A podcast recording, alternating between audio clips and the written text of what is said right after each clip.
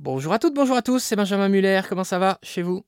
Ah bah tant mieux si ça va, c'est l'heure du podcast des maternelles, c'est parti.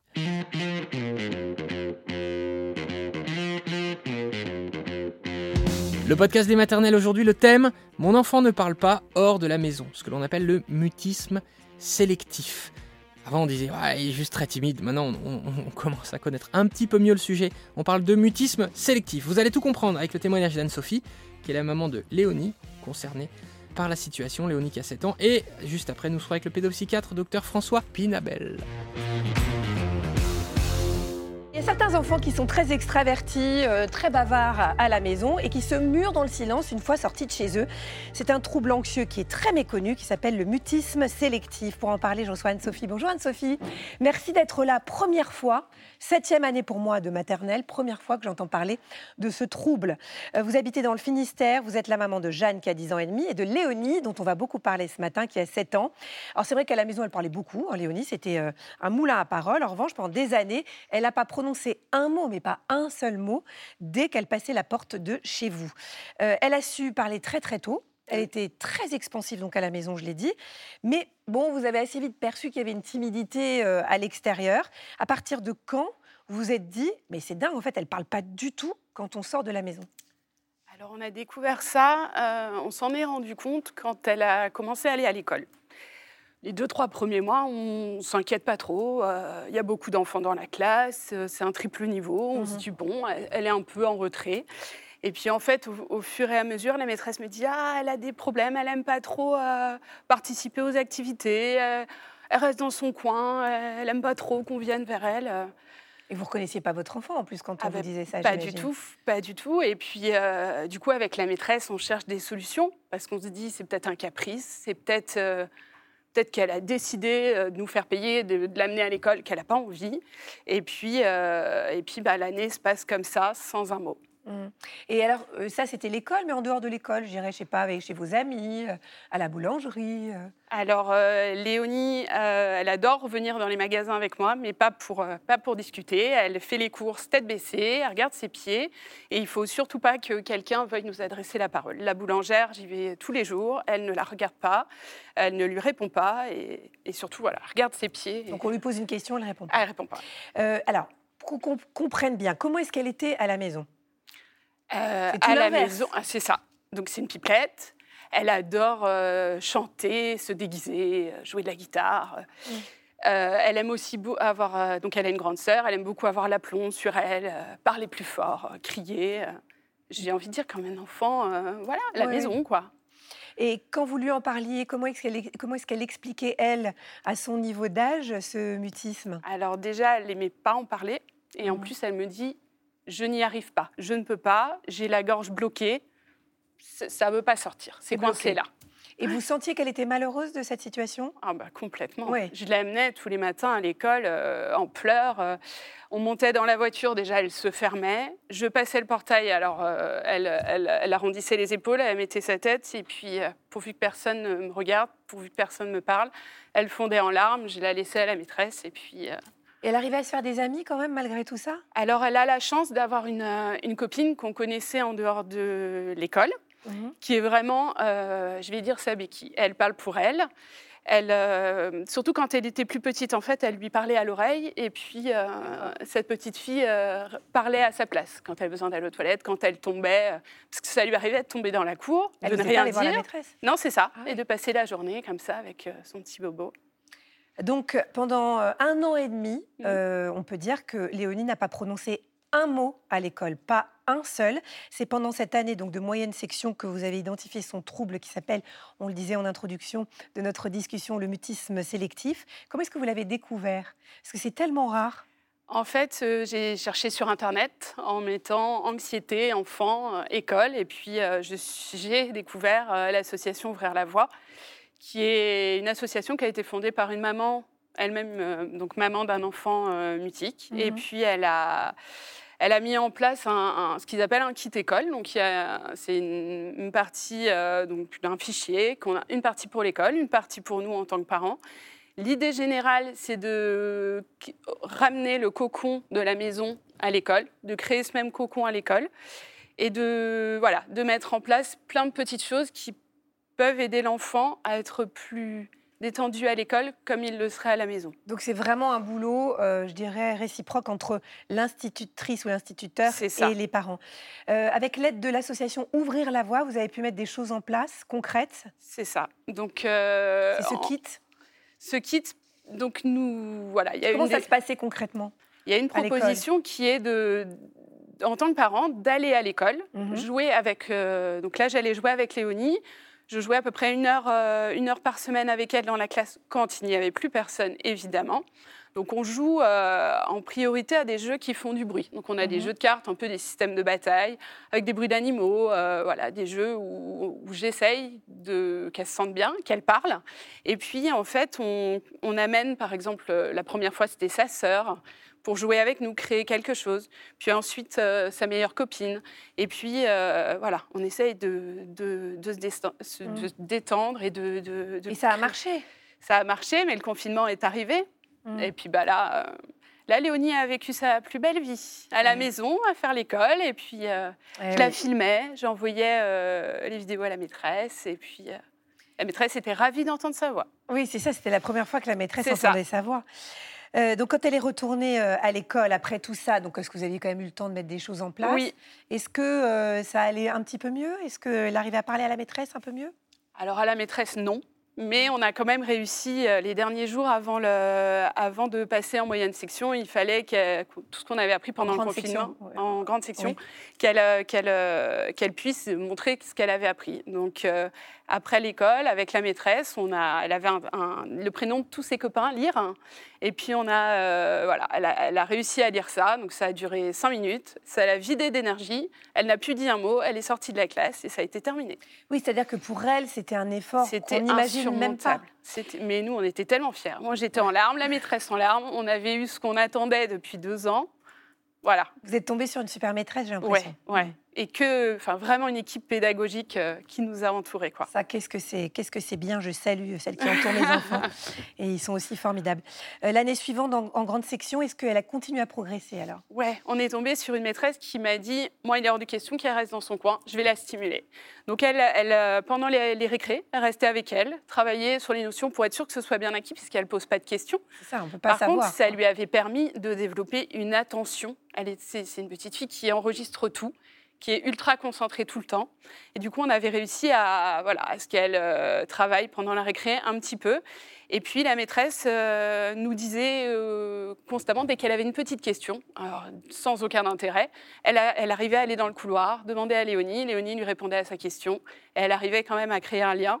Et puis, pour l'anecdote, un jour, il travaille sur la lettre H. Et puis, elle dit à Léonie tu sais, Léonie, c'est ta lettre aujourd'hui. Euh, c'est une lettre muette, mais tellement importante, et comme toi. Mm. Et ça a été un magnifique souvenir. Trop mignon.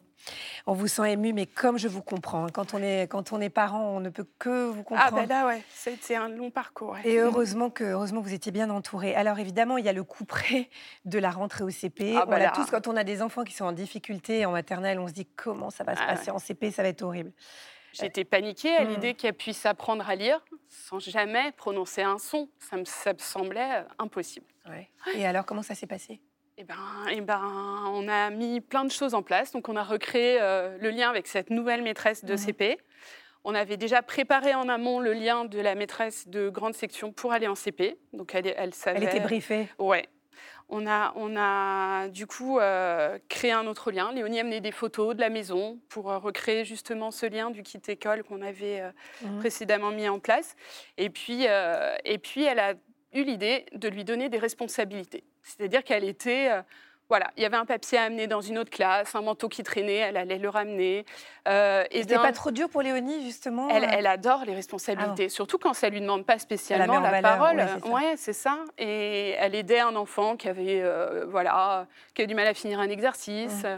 Et puis, on a disposé en CP d'un dispositif d'adaptation, donc une, une, enseignante spécialisée qui venait aider euh, alors, les enfants en général, hein, pas spécialement Léonie, les enfants en général, elle venait une, heure, euh, enfin, une journée par semaine aider tous ces enfants qui avaient besoin, une petite aide en lecture.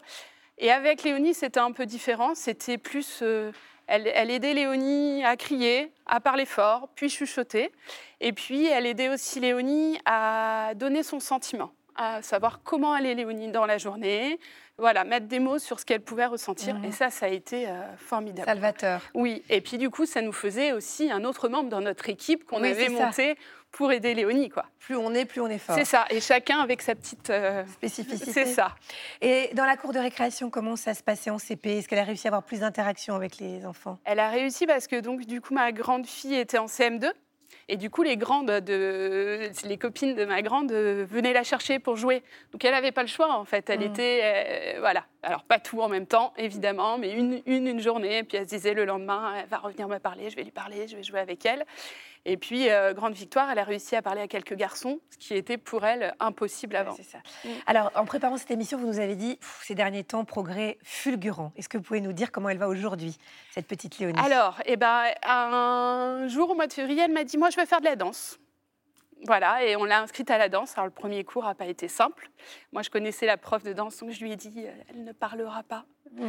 Elle n'a pas parlé, mais alors, qu'est-ce que ça lui a fait du bien, quoi? En fait, ça lui a libéré son corps. Et euh, donc, euh, elle a réussi également à faire le spectacle de fin d'année, ce qui, euh, c'était impensable. Elle était devant, elle était hyper concentrée, elle a fait son spectacle. On, a- on était mais hyper fiers d'elle. Donc, elle est vraiment sur la bonne voie, là. Elle est sur la bonne voie, ouais.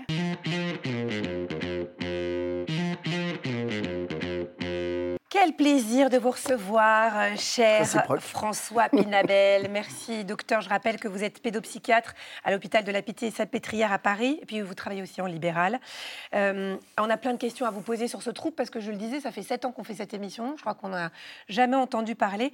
Euh, Qu'est-ce qui se passe chez les enfants comme, comme Léonie, qui n'arrivent pas à, à- à parler hors de la maison D'où ça provient? Est-ce qu'on sait s'il y a une cause, un élément déclencheur? Alors, C'est toujours impressionnant parce que imaginez un, petit, un enfant à partir de la maternelle qui va ne dire aucun mot en dehors du cercle familial, ce qui fait partie de la définition du trouble de, dans la classification euh, des maladies C'est euh, même pas de l'OMS. c'est- de rien, aucun mot. C'est un enfant qui va être refermé, plié sur lui-même. Et euh, c'est clair, parler euh, en dehors de la maison, pour lui, c'est comme si, effectivement, comme disait euh, Anne-Sophie, euh, il a l'impression d'aller à l'échafaud. C'est Ouais. une horreur. Et donc, ça fait partie de ce qu'on appelle les troubles, famille des troubles anxieux. Plus précisément, c'est assez apparenté à la phobie sociale, Mhm. mais une phobie sociale majeure. La phobie sociale, c'est vraiment la peur de parler en public, la peur du jugement en public. Et là, poussé à son paroxysme, on a un enfant qui va avoir le sentiment d'être devant un jugement euh, dès qu'il est sorti du cercle familial. Cercle familial, ça peut être des enfants qui ne vont parler qu'à leurs parents et leurs frères. Certains ne vont même pas parler en dehors de ce cercle familial très fermé. hein. Ouais. Donc il y a des différents degrés, mais toujours est-il, ce sont des enfants qui effectivement vont avoir ce blocage. La, la fréquence n'est pas si rare que ça, puisqu'on estime entre 0,3 et 0,7 de la population. Donc c'est 0,7 c'est aussi le- la prévalence de l'autisme, hein, pour vous donner un, un Oui. référentiel.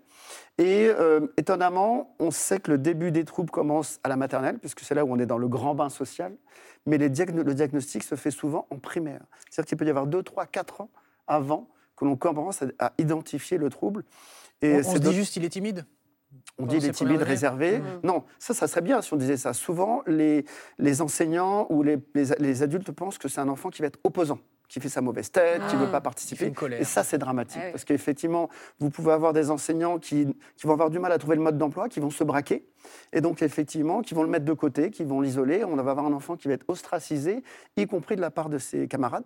Et donc, ça va être avoir un effet renforçateur négatif sur l'estime de soi. Bien C'est sûr. catastrophique. On a reçu beaucoup de questions, dont celle d'une maman qui a besoin de vos lumières. Regardez en vidéo la question de Lucie. Bonjour, je suis Lucie, j'ai 41 ans, je vis dans le Loiret et ma fille Lila a 7 ans et souffre de mutisme sélectif. J'aimerais savoir si son problème perdure au collège afin d'avoir des aménagements, notamment pour les oraux. Faut-il qu'un diagnostic officiel soit posé par un spécialiste? Et si oui, par lequel? Car dans le Loiret, nous avons très très peu de pédopsychiatres et c'est impossible d'obtenir un rendez-vous. Merci. On est, on est confronté à la pro- Ouais. problématique de la, de, de- de la population des pédopsychiatres qui est en chute dramatique et des psychiatres d'adultes, ça c'est clair. Il faut un diagnostic officiel. Pourquoi? Parce qu'un enfant qui va continuer à avoir des symptômes qui vont perdurer euh, au moment de l'entrée au collège, ben là on rentre encore plus dans le grand bain des interactions sociales, ça devient dramatique. Et il faut qu'il y ait une reconnaissance officielle, ne serait-ce que pour pouvoir proposer un accompagnement adapté. Déjà, on peut commencer en primaire avec un, un plan d'accompagnement pédagogique, ce qui veut dire avoir une reconnaissance auprès de la MDPH et donc un diagnostic médical. Ensuite, on pourra mettre en place ce dispositif. Alors, ce qui est fait déjà euh, avec le kit école, avec l'association, c'est déjà un début en termes de prise en charge, mais on peut continuer sur une prise en charge un peu similaire, même si c'est plus compliqué, parce qu'on a 10 profs, 10 matières, donc c'est une logistique plus lourde. Après, on peut faire des panachages, notamment, on peut avoir, ce qu'on peut mettre en place, par exemple, c'est de trouver des aménagements pour que l'élève puisse être évalué à l'oral. Il se filme à la maison en train d'être évalué, de faire euh, sa, présentation, par exemple, et le professeur va pouvoir évaluer avec l'enregistrement. Donc on a quand même des outils qui nous permettent d'adapter euh, les difficultés, même s'il ne faut pas être dans, dans le renforcement de l'évitement chez l'enfant. Il faut continuer à travailler dans l'exposition. Pour les gens qui nous regardent dans les zones blanches médicales, en particulier de pédopsie, on peut poser le diagnostic en visio? Bien sûr. Ouais. Comme en, pédopsychiatrie, la visio est vraiment euh, un outil extrêmement utile et ce qui permet d'avoir de, de, permettre aux, parents de trouver des professionnels partout en France, ah que ce soit des psychologues ou des psychiatres. Alors, le psychologue ne peut pas poser un diagnostic, mais peut mettre les parents sur la voie sur le plan symptomatique et sur les propositions de prise en charge. Et après, effectivement, le connecter avec, un, voilà, avec un, un pédopsychiatre ou un pédiatre éventuellement, s'il connaît un peu le sujet, ce qui est quand même souvent le cas. Euh, Nina nous dit Mon fils de 6 ans est atteint de mutisme sélectif. J'ai peur pour son avenir. Quelles thérapies sont mises en place une fois le diagnostic posé? Alors, le diagnostic, effectivement, on l'a vu, c'est souvent au début du primaire. Donc, dès que le diagnostic est posé, qu'on peut identifier, c'est un diagnostic qui n'est pas très compliqué à, réaliser. C'est pour ça que c'est assez étonnant que ça soit si peu connu.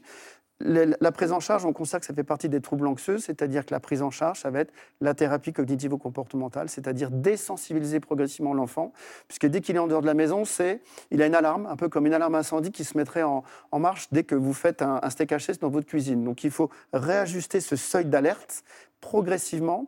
Alors, les, anglo-saxons utilisent parfois une méthode qui s'appelle le flooding. On va être dans l'immersion, mais là, ça peut être très contre-productif et avoir des enfants qui vont être véritablement traumatisés. Là, vous les envoyez vers la phobie scolaire. Donc, on y va progressivement, ce qui est exactement ce que fait l'association avec le kit école, où on va amener progressivement un environnement bienveillant pour que l'enfant ait l'impression de faire des efforts petit à petit, pas à pas, qui sont accessibles pour lui. Et ça marche bien.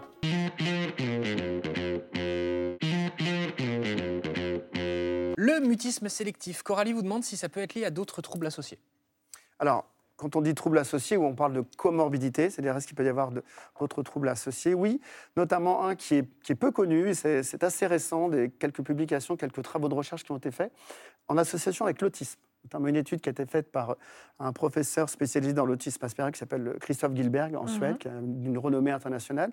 Il est allé étudier une population d'une centaine d'enfants euh, suivis pour mutisme sélectif et avec des outils appropriés, parce que bien sûr, il ne parle pas euh, avec le médecin, il a pu découvrir que 60% d'entre eux présentaient un trouble du spectre de l'autisme associé. Alors bien sûr, c'est peut-être une population un peu ciblée, mais en tout cas, la coexistence des deux est assez intéressante et justement, pour les professionnels, on doit aussi pouvoir se poser la question, savoir s'il n'y a pas un trouble du spectre d'autisme associé au mutisme sélectif. C'est-à-dire que malgré leur autisme, ils seraient tout à fait euh, prolixe à la maison, mais, euh, mais pas à l'extérieur. Exactement. Maintenant, on sait qu'il y a des personnes, personnes porteuses d'autisme, notamment de type Asperger, y compris adultes, qui vont faire des groupes euh, pour d'affirmation de soi pour la phobie sociale. Et on a nos collègues qui prennent en charge des adultes dans ces groupes, qui effectivement remarquent qu'ils peuvent avoir une personne avec autisme. Et nous, enfin, moi, me contacte, non, tiens, je pense que cette personne n'a pas qu'un trouble anxieux mmh, phobique, mais aussi un trouble du spectre de l'autisme. Valentine nous dit Ma fille refuse de parler aux adultes en dehors de la famille et des amis proches. En revanche, elle échange facilement avec les autres enfants. Est-ce que ça peut être une forme de mutisme sélectif? Alors, là, on serait plus dans la phobie sociale que le mutisme sélectif, même si pour certains, c'est un petit peu le, un peu le même trouble exacerbé. Mais là, dans la phobie sociale, l'enfant peut effectivement avoir une population ciblée, les adultes. J'ai peur de, l'adulte, j'ai peur du, regard que va porter l'adulte, et il est plus en confiance avec, euh, avec ses camarades. Mais sensiblement, ça reste aussi compliqué. Maintenant, peut-être un peu moins, parce qu'il n'y a pas cette barrière sur les répercussions euh, sociales et l'isolement social. Alors Marion nous écrit, je me rends compte en voyant votre émission que mon fils de 5 ans est un peu comme ça. Elle vous demande à quel moment s'inquiéter. D'ailleurs, faut-il s'inquiéter? Alors, le, les, les, symptômes commencent, la moyenne de, de début des symptômes, c'est 4 ans donc la maternelle. Effectivement, c'est le moment où on va commencer à être dans, un bain social euh, immersif complet. Mais le diagnostic se fait en général en primaire. C'est-à-dire qu'il y a deux ou trois ans ah avant ce retard. Donc quand une maman s'alerte, et je l'espère grâce à votre émission, beaucoup de parents vont s'alerter et d'enseignants, si effectivement on a un enfant qui est en moyenne ou grande section, s'il est rentré en grande section, et qu'effectivement il ne parle pas du tout, on peut déjà s'inquiéter et mettre en place un dispositif d'abord d'évaluation diagnostique et puis de préparer l'entrée en, en Il y a, CP. il y a avec les- différents degrés, c'est-à-dire est-ce qu'il y a des enfants qui ne qui, euh, euh, parlent pas du tout à l'école, mais un petit peu à la boulangère, et donc euh, ça reste du mutisme sélectif, ou pour être diagnostiqué, il faut vraiment qu'à l'extérieur, il n'y ait aucun mot? Aucun mot en dehors du cercle familial. C'est ça, d'accord. Le, le degré de- de- de- d'intensité, il y a des, des enfants qui ne vont pas parler à leur oncle, à leurs grands-parents. Ah oui, c'est ça. Et ça va être vraiment au niveau du noyau familial. Ça, c'est les formes sévères. Parce qu'il ne faudrait pas que les parents se disent, ben moi, parce que moi, par exemple, j'ai un petit garçon très, très timide, enfin, en tout cas, qu'il était beaucoup, euh, mais voilà, qui quand même arrivait à faire oui. Bon, c'était pas. Mm. C'était un peu là, on est plus mais- de vraiment la phobie sociale plus ça. classique, c'est-à-dire très timide, se met derrière sa maman quand on lui dit bonjour, mais on peut quand même en sortir quelque chose. Là, c'est des enfants, c'est impossible. Vous ne Mm. pouvez pas le- leur faire sortir un seul mot. hein. Hmm. Annie vous dit Mon fils de 8 ans est atteint de mutisme sélectif. On m'a dit qu'un antidépresseur pourrait l'aider à progresser. Je ne suis pas à l'aise avec cette idée de médicament. Quelles sont les préconisations? Alors, il faut faire attention aux faux amis antidépresseurs, parce qu'effectivement, il existe des traitements que l'on peut donner dans les troubles anxieux, dans les troubles phobiques, qu'on appelle les traitements qui agissent sur la sérotonine. Or, il se trouve qu'il y a une famille d'antidépresseurs qui agit sur cette sérotonine, mais que l'on va aussi utiliser dans les troubles anxieux. Donc, on ne devrait pas les appeler antidépresseurs, parce que là, ce ne sont pas des enfants déprimés, mais on devrait parler des sérotoninergiques qui va agir sur ce mécanisme de la sérotonine. Et dans certains cas, l'association thérapie cognitivo-comportementale et traitement médicamenteux peut être euh, beaucoup plus efficace, avec des médicaments, bien sûr, qui ont l'AMM européen pour, les, pour, pour traiter les enfants. On n'est pas dans l'expérimental, ce sont des traitements qui ne donnent pas de dépendance d'a- ni d'accoutumance, on est sur des traitements qui sont euh, bien contrôlés et qui ont très peu d'effets secondaires. En gros, il y a un bénéfice important, mais ce n'est pas systématique. On essaie Ouais. d'abord de mettre en place des prises en charge. AMM, vous pouvez expliquer ce que c'est? Euh, autorisation de mise sur le marché. D'accord. C'est-à-dire que ce sont des médicaments à partir de l'âge de 6 ans que l'on peut donner pour les troubles anxieux, les TOC. D'accord, ok. Euh, Charlotte vous pardon, demande... Benjamin, juste deux secondes, qu'on prend de façon transitoire pour juste prouver à l'enfant qu'il est capable, en fait, c'est Non. ça En fait, on va, on va permettre, ça va être un facilitateur. Des enfants vont vraiment. Parce qu'il ne faut pas oublier qu'un enfant qui a mutisme sélectif, il en souffre énormément. Ce n'est pas une partie de Oui, plaisir c'est pour ça, lui. c'est Et terrible. donc, à partir du moment où on lui met en place un dispositif pour l'accompagner, il est content, mais c'est plus fort que lui. Donc, effectivement, le traitement va permettre de soulager cette espèce de tension et va être un accélérateur pour pouvoir lui permettre de progresser. Parce qu'il n'y a rien de pire pour un enfant qui a ce type de trouble de se dire euh, j'y arrive pas, quoi que vous me proposiez, euh, ça ne Ah marche ouais, pas. donc, donc, ça veut dire que je suis pas normale, ça veut dire que je, ne suis pas capable. Enfin, C'est terrible. Et ça renforce l'estime de le- soi. la mésestime de soi. C'est ouais. ça. Charlotte vous demande si les orthophonistes peuvent également agir, sachant que c'est pas plus simple d'avoir un rendez-vous chez un orthophoniste que Voilà. chez un Mais les orthophonistes, alors, premièrement, un enfant qui a un mutisme sélectif et qui pourrait éventuellement avoir un trouble du langage, notamment une dyslexie, le langage écrit, va avoir du mal à le détecter, puisqu'il ne va pas parler à l'école. Donc, déjà, c'est un vrai problème pour aller, il va passer sous les radars. Ça, c'est le premier point. Maintenant, l'orthophoniste, elle, elle va traiter un trouble du langage, oral ou écrit. Donc, ce- n'est pas un trouble du langage, parce que ça fait même partie de la définition. Un mutisme sélectif, c'est un enfant qui n'a pas de problème de langage. Donc, à moins, il peut y avoir une, une orthophoniste qui a une, prise en- qui a une, une formation thérapie cognitivo-comportementale et à ce moment-là qui pourra accompagner l'enfant. Mais sinon, ça n'a pas grande euh, utilité. non. non. Mais vous disiez tout à l'heure le pédiatre, il y a quand même de plus en plus de pédiatres qui sont euh, sensibilisés au sujet. Je ne sais pas si on dit formés, mais En tout cas, sensibilisés. former au, au sujet. Et, et- et dès lors, effectivement, certains pédiatres d'ailleurs ont, ont des formations de thérapie cognitivo-comportementale, d'une part. Et deuxièmement, il peut, il peut être le pilier pour mettre en place les dispositifs dont on parlait, c'est-à-dire un dossier LMDPH pour qu'il y ait une reconnaissance du handicap que génère le mutisme sélectif et que l'on puisse mettre en place des procédures.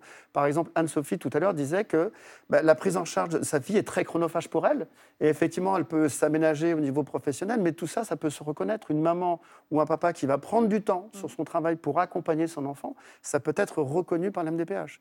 Donc, euh, comme d'habitude, le dossier MDPH reste le pilier le- le- pour pouvoir mettre en place euh, une prise en charge, notamment avec la famille Mhm. et avec l'école. Parce Oui, qu'effectivement, dans certaines écoles, le- on ne peut pas rentrer si facilement, on ne peut pas si facilement faire entrer quelqu'un dans une école comme on peut le faire avec Kit École. Léo vous demande si le théâtre pourrait être une thérapie pour euh, ce, trouble Ah, oui, c'est une très bonne question. Le, le- dans le, le théâtre, on l'utilise, on, le- on le préconise beaucoup pour les enfants qui ont des phobies sociales, pour leur apprendre à respirer, à Mhm. parler, à s'exprimer en public. Surtout, ils sont dans une, ils sont pas dans l'improvisation en général. Dans le mutisme sélectif, c'est plus compliqué parce que alors là, le verrouillage, il va y avoir les camarades, etc. Ah ouais, c'est horrible, là, là, là. Ça, c'est compliqué. Si on a l'impression de les met dans revanche- l'arène, quoi, là. Exactement. Ouais. En revanche, l'expression corporelle comme la danse que fait euh, sport. Léonie, ou le sport, une activité sportive, ça peut renforcer l'estime de soi et débloquer les choses, se faire des nouveaux amis dans un autre environnement. Et ça, ça peut être un bon... euh, On dit souvent en, en yoga d'ailleurs, et là plus sérieusement, qu'à partir du moment où on, où on lâche au niveau du corps, ça aide à lâcher le mental aussi. Surtout quand vous voyez les enfants qui ont un mutisme sélectif, ils sont complètement contractés, Oui, renfermés sur eux-mêmes. Les filles vont mettre leurs cheveux devant les yeux pour, euh, Ah oui. pour faire cette espèce d'écran de Mm. protection.